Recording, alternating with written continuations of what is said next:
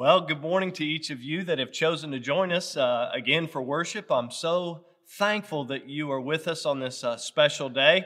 Uh, if you have your Bibles ready, and as I always say, I pray that you do, I want to ask you this morning to turn with me back in the Old Testament to Exodus chapter 2. Exodus chapter 2. And while you're turning, uh, let me just begin by saying Happy Mother's Day to all of our moms and grandmas and even our great grandmas that might be joining us this morning to worship the Lord. And certainly, aside from this being the Lord's Day, uh, it's a day that we set aside each and every year. And I wish we were here all together, right? Uh, it's a day that we set aside to honor our moms. And, and so I hope and pray that you're doing that today, that you've taken some time already or that you've got something planned special as you're there with one another to, uh, to love on moms uh, today. And you know, even though many have tried down through the years to diminish or downplay the significance of motherhood, it still stands. I really believe this. It still stands as one of the greatest honors and responsibilities that anyone could ever have. And so, if your mom is still living today, I want to encourage you take the time, right? Uh, if, if they're living with you or they're living somewhere close and, and you can see your mother, do that. If not, pick up the phone and call your mom today and tell her how thankful you are for her and that you love her. Uh, certainly, uh, again, happy Mother's Day to all our moms. Uh, last week, I was reading a uh, story of how one afternoon a man made his way home from work and as he drove up uh, to the house, he noticed that his three kids were out in the yard and they were playing. It had been raining. They were playing in the mud. And he noticed that the yard was covered with uh, candy wrappers and boxes were thrown everywhere. And the kids were just uh, running aimlessly about. And the front door was wide open. Uh, wide open. The door uh, to his wife's car was open. And so this man became a little bit concerned. What is going on here? As he walked into the house, things were no better. Uh, toys were thrown all over the living room floor. Uh, things were knocked over. The TV was on, blaring some cartoon. The kids were out in the yard, right? There was a pile of sugar in the La-Z-Boy. And as he looked down at his dog, the dog was running around in circles, like foaming at the mouth. This man goes into the kitchen. He notices that the kitchen is in disarray as well. There's Kool Aid on the floor, which is not unusual with a house of kids. Kool Aid on the floor, the refrigerator door's wide open, dishes are piled up in the sink, and he's thinking, What is going on? And so he starts calling out for his wife, Honey, where are you?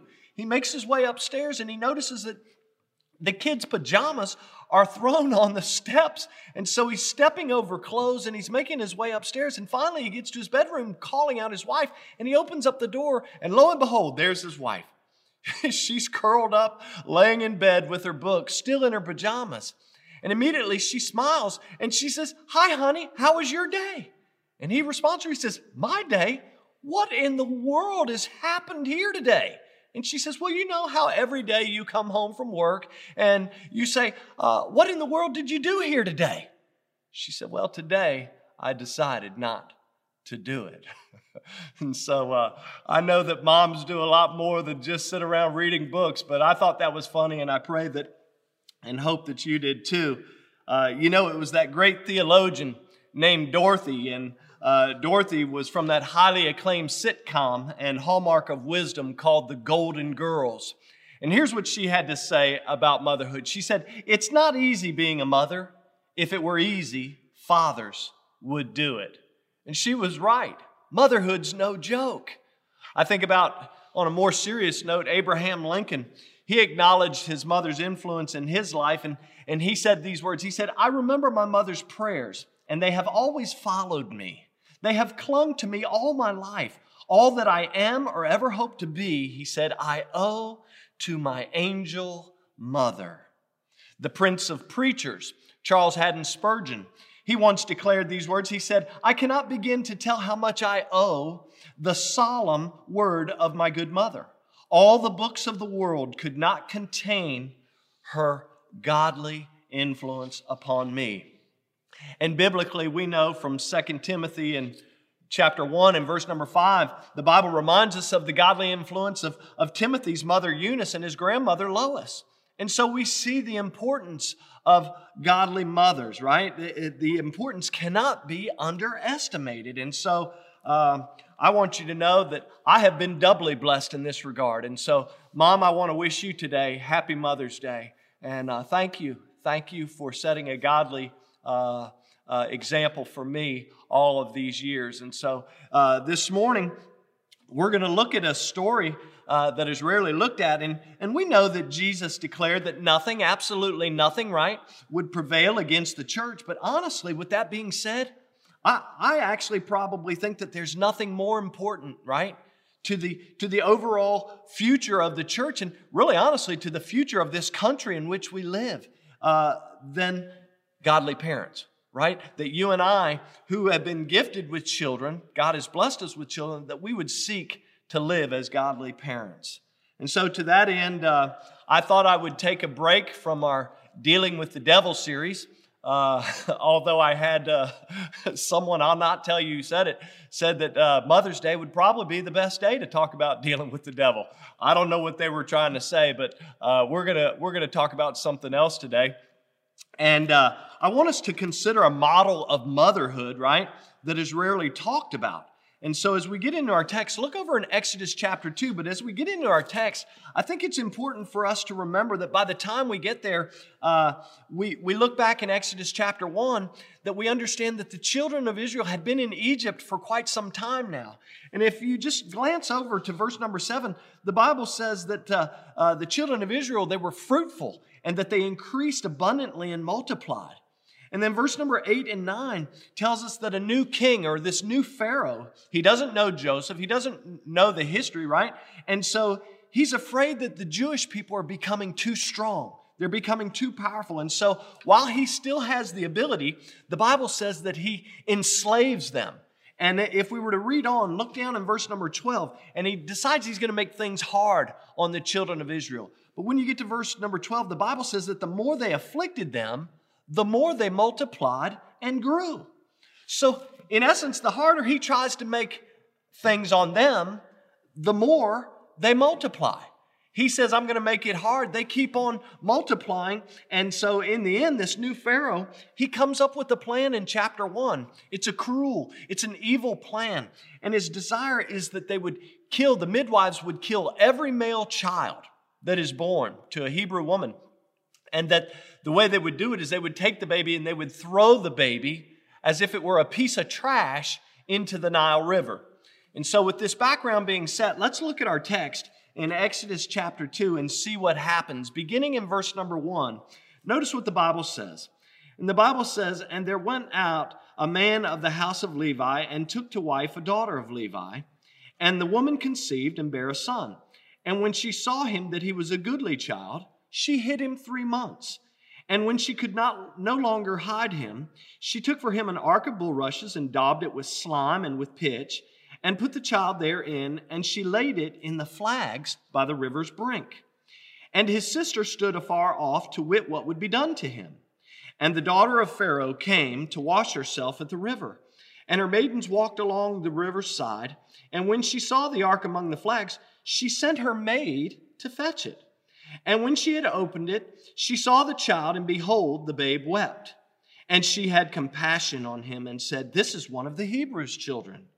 Then said his sister to Pharaoh's daughter, Shall I go and call thee a nurse of the Hebrew woman, that she may nurse the child for thee? And Pharaoh's daughter said unto her, Go. And the maid went and called the child's mother. And Pharaoh's daughter said unto her, Take this child and nurse it for me, and I will give thee thy wages. And the woman took the child and nursed it. And verse number 10 And the child grew, and she brought him unto Pharaoh's daughter, and he became her son. And she called his name Moses, and she said, Because I drew him out of the water. Let's go to the Lord in prayer this morning. Father, we thank you for the day that you have made. Certainly, we are rejoicing and we are glad in it. Lord, thank you for giving us this day that we might not only worship you, but God, that we might set aside this day to honor uh, our moms, our grandmothers, and our great grandmothers. And God, all those who have um, loved on children and really mothered children through the years.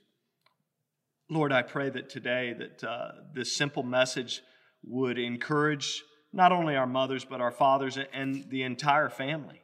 Quite honestly, God, that we might see this, this model of motherhood uh, that is so important for us today. Uh, and certainly, uh, Lord, uh, that we might endeavor uh, to be parents that bring you honor and bring you glory. God, I pray that you'll be with my thoughts and my words and my actions, and I pray that they will bring you the most honor and the most glory. And God, I pray this in the precious name of my Lord and my Savior, and for his sake. Amen and amen. Well, let's notice right away, get back into our text. Look there in, in uh, verse number two. And I think we're going to notice very quickly that this, this woman is a woman of love and faith. She's a woman of love and faith because verse number two uh, talks about the fact that after she conceived and, and she sees the child, the Bible says that this mother, she's not even named, by the way. We don't even know this woman's name, and we'll get to that a little bit later. But she hides her child for three months. And while we know from Psalm 127 in verse number 3 that children are an heritage of the Lord and the fruit of the womb is his reward, we also know that there was a decree that had gone out from Pharaoh, right? That every male child who was born to a Hebrew woman, that they should be thrown uh, into the Nile River and drowned. And so I just want to stop right here. Look at verse number two. She hides him for three months. And so I just want to stop and say, wow, this mom is good.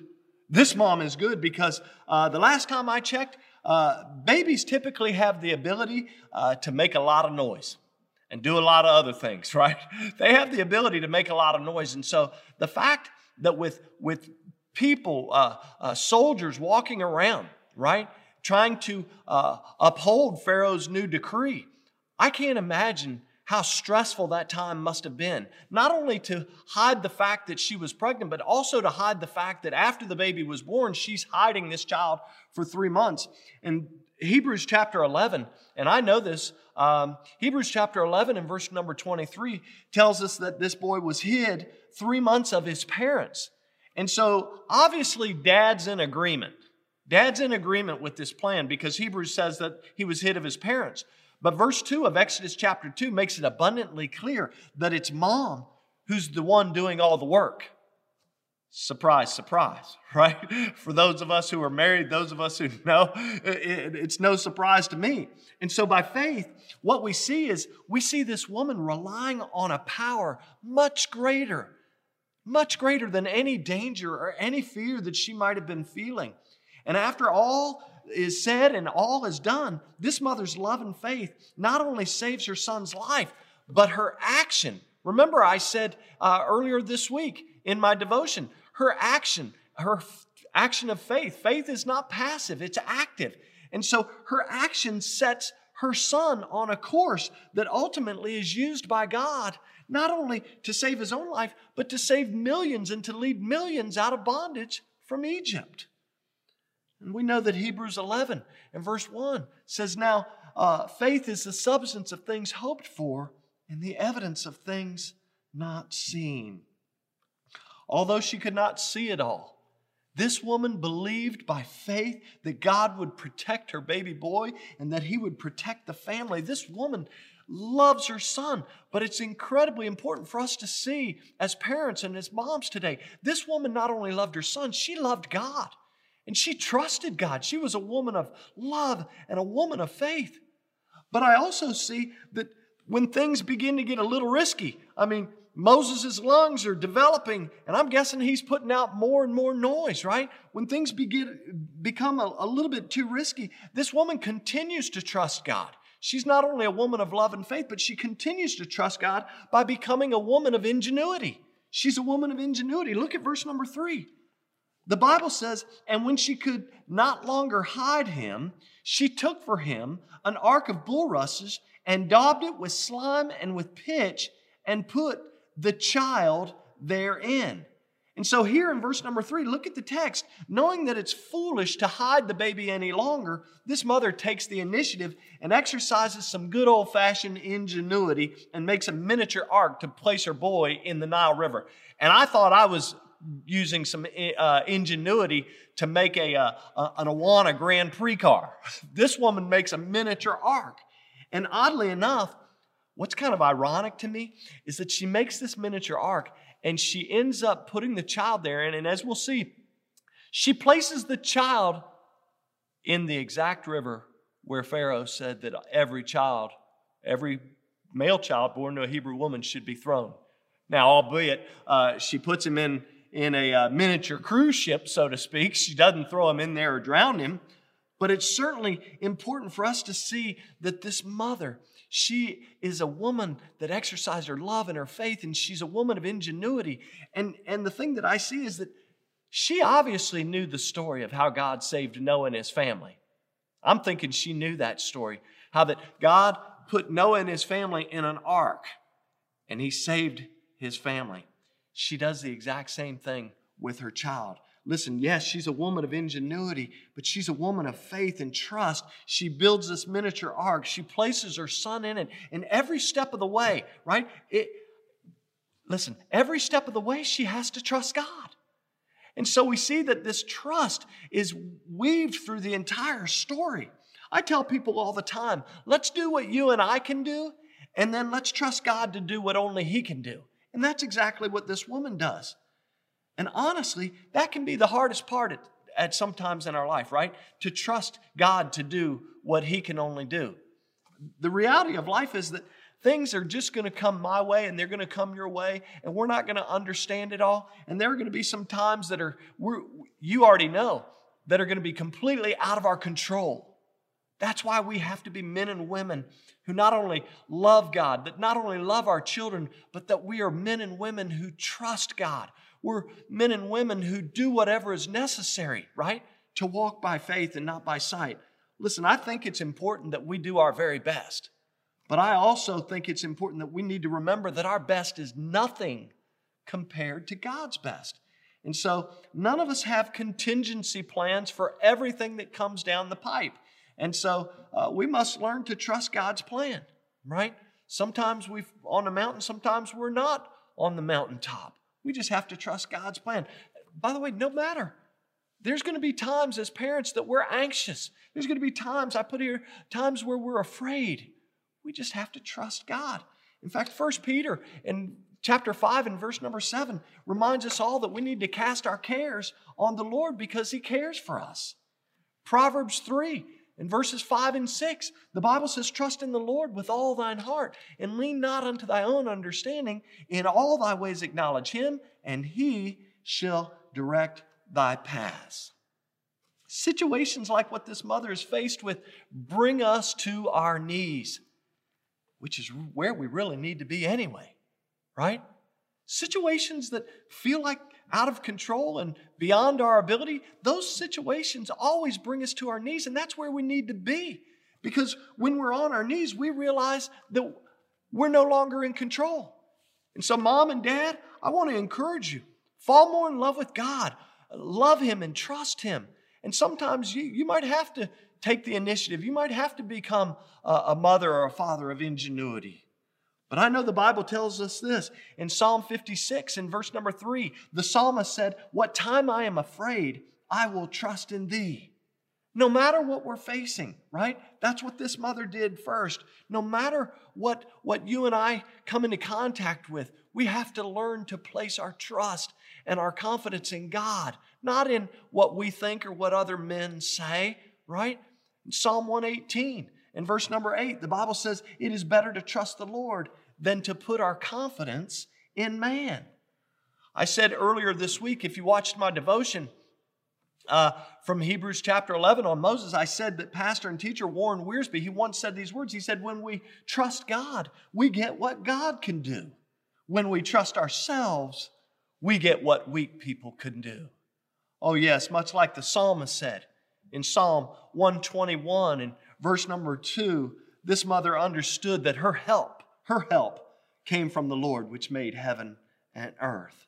Oh, yes, she was able to become a woman of great ingenuity only because she was a woman of great love and a woman of great faith.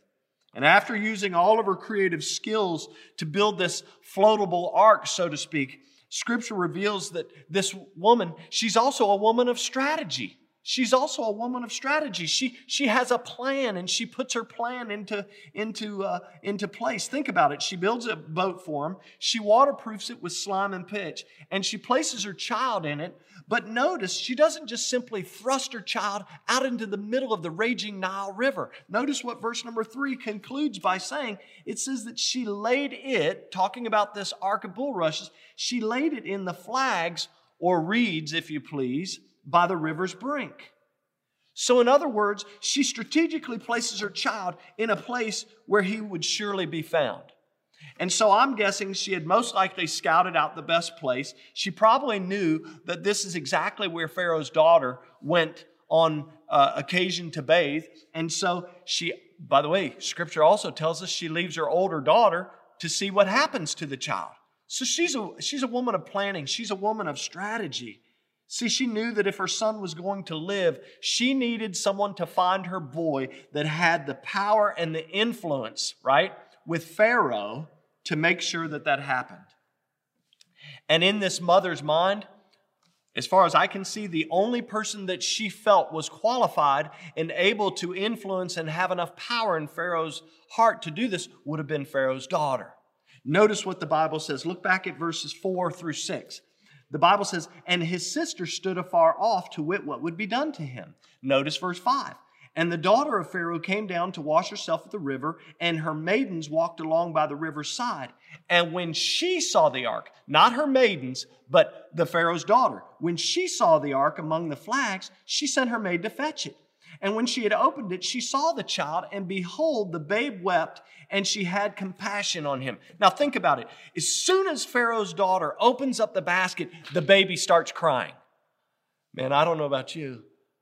That's an amazing thing. Have you ever noticed that how a baby cries? A mother's heart of compassion is immediately drawn together. And so she opens up the basket, the baby cries. She knows this is a, a Hebrew child. But immediately, the Bible says, notice there again in verse 6, that she had compassion on him. Oh, this is an incredible story of love and faith, a story of ingenuity and strategy. This mother trusted God, and she did everything she could to provide for the boy's survival. And by the way, I think it's important that we notice also and, and that we would thank God also for the compassion and love of this boy's eventual Egyptian mother. She didn't have to love him. She could have tossed him out in the Nile as soon as she saw him, right? She knows he's a Hebrew, and she and, and yet still she has compassion on him. She loves the child. It was her father who said, Hey, kill all the babies. But if you notice, verse 7 and 8, she's a woman of strategy as well. She not only chooses to, to uh, let the boy live, but in verses 7 and 8, she says, Go and call a nurse of the Hebrew women. So she has her own strategy. and ironically, verse number 9 says that because of her new love for this child, she actually tells the baby's mother that she'll actually pay her to nurse the child. How incredible is that? That God uh, provides uh, through this entire story that now Pharaoh's daughter is actually going to pay this child's mother to actually do what she was going to do anyway. In verse number 10, the Bible says that the child grew and he's brought back and delivered to Pharaoh's daughter and he became her son. Notice it says that he became her son. And then, and then, so everything that I see here is like his birth mother. She does everything that she can for this child as well. If we were to look over in Acts chapter 7, we see that this woman also wanted Moses to have all the advantages of the Egyptian culture and wealth. Everything that she could supply, she wanted him to have. In fact, in Acts chapter 7, the Bible says this in verse 21 and 22. It says, And when he was cast out, Pharaoh's daughter took him up and nourished him for her own son. And Moses was learned in all the wisdom of the Egyptians and was mighty in words and deeds, which is kind of ironic as well. And so, even though Pharaoh's daughter succeeded in building him into the man that she was hoping that he would one day be, we know that something is obviously still missing, right? Something is missing in his life, as we'll see here in just a second. Oh, yes. This boy's mother was a woman of love and faith and in ingenuity and a woman of strategy. But finally, After Pharaoh's daughter says, Hey, nurse this child for me, I see that this woman was also a woman of efficiency. She's a woman of efficiency. Look at verse number 10. It says, And the child grew, and she brought him unto Pharaoh's daughter, and she became, and he became her son. And she called his name Moses, and she said, Because I drew him out of the water. It's not until verse number 10 that we actually see that Pharaoh's daughter is actually the one who gives Moses his name, which literally means drawing out or rescued. Do you get it? She names the child Moses because she drew him out of the water, and Moses is the one who God uses to draw out or to rescue his children out of Egypt. What an incredible God we serve. It's, it's amazing to me that sometimes people don't see God's hand moving through entirety of Scripture. Oh, the irony of God's plan and sovereignty clearly at work throughout this entire ordeal. Think about it. Pharaoh wanted to kill Moses, but God says, No, I actually want him to grow up in your house. How amazing is that? I think about it the birth mother, Jochebed, right? We don't even learn her name until Exodus chapter 6, right? And she actually ends up getting paid to nurse her own child. But what I want us to see here is at this moment, at this moment of scripture, is that Jochebed was a woman who obviously managed her time well, right? She was efficient. And the reality is, you and I have no clue. Now, we can look back in Jewish culture and Jewish history, but we have no clue how long she had with Moses.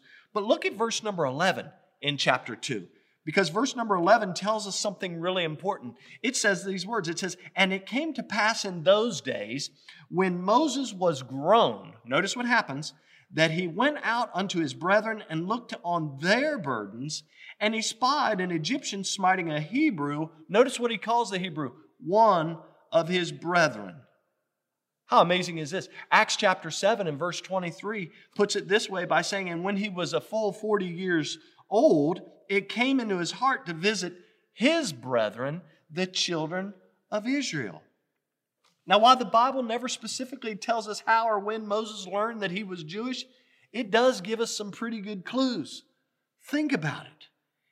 After being taken up by Pharaoh's daughter at the age of three months old, Moses goes back to be nursed by his mother. And I believe that Moses' mother redeemed the time, right? She bought up the opportunities that she had to, to share her faith in God with this child. Think about it. I believe she would have told her, uh, her son, right? She would have told him about Abraham, the faith of Abraham and Isaac and Jacob, and even the faith of Joseph. She would have shared those details with her son. She, she would have shared how God had protected her and her family. She would have shared, quite honestly, she may have shared how God had protected him through it all. We don't know all the incredible details, right, of Scripture, the mysteries of Scripture, but I do see that this woman obviously bought up the time that she had and she was efficient with her time. She made good use of her time. And as parents, I want to encourage you, we too have to be efficient. We have to make use of the time that we have.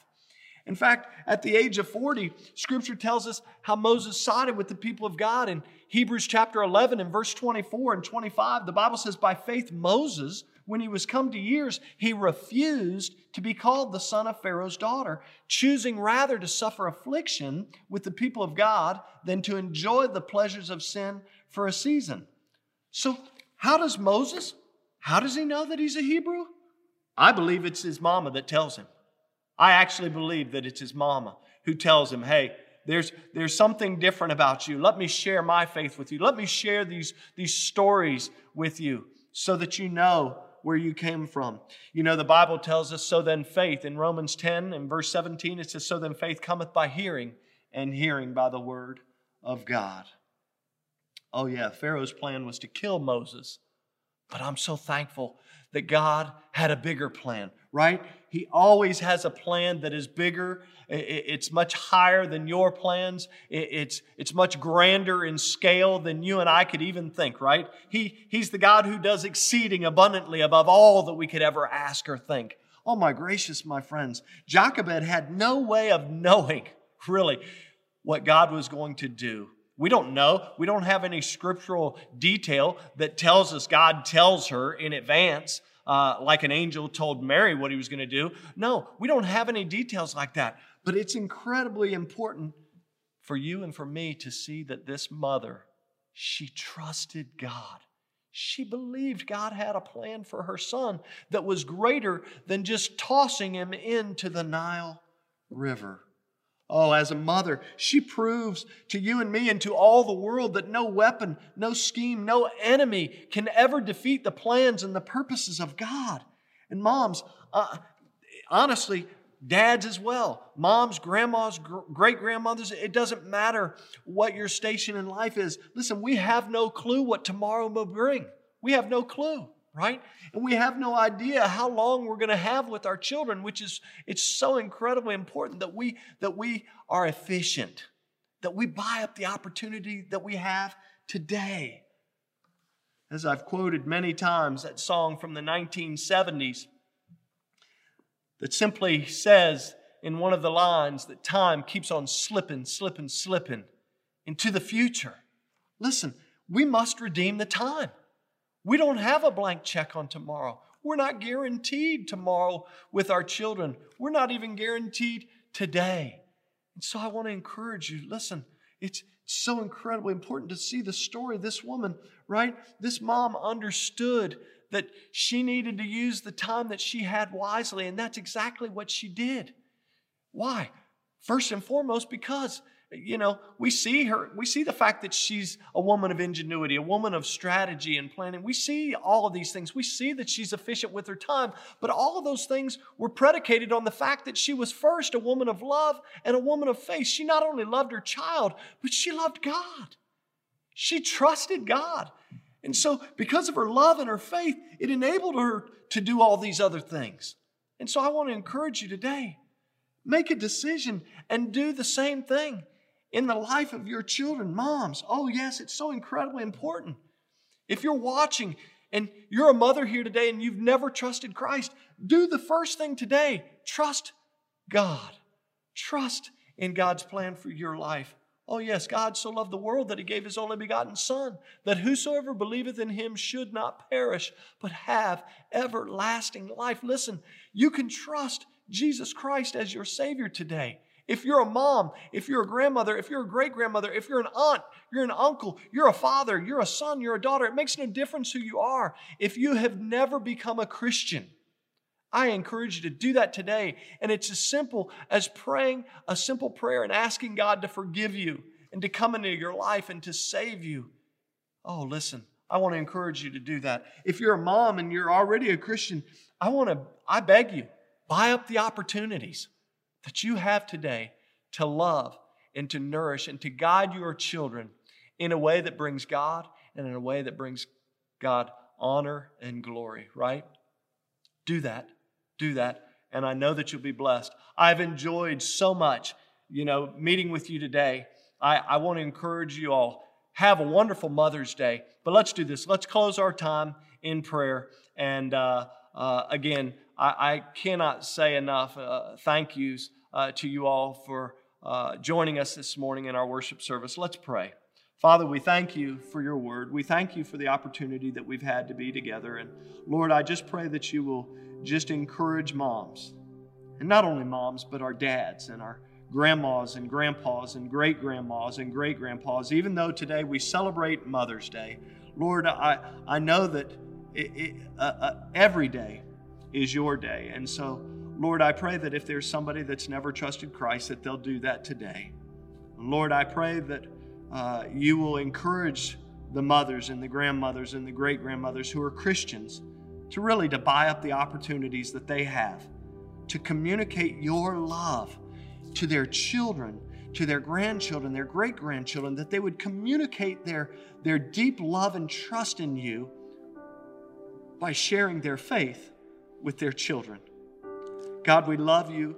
We know that you are a good, good God. We thank you for your many blessings. We thank you for protecting us and providing for us, even in this time when we've been separated. God, I pray that you'll bring about healing in the lives of all of your children. God, that you'll restore the opportunity for us to meet together in your house once again, face to face. God, we'll be careful to give you the praise and the honor and the glory for all that you'll do. And we pray this in Jesus' precious name and for his sake. Amen and amen. God bless you guys. Have a great rest of your Mother's Day. I look forward to seeing you next Sunday as we will finish our series on dealing with the devil. God bless you.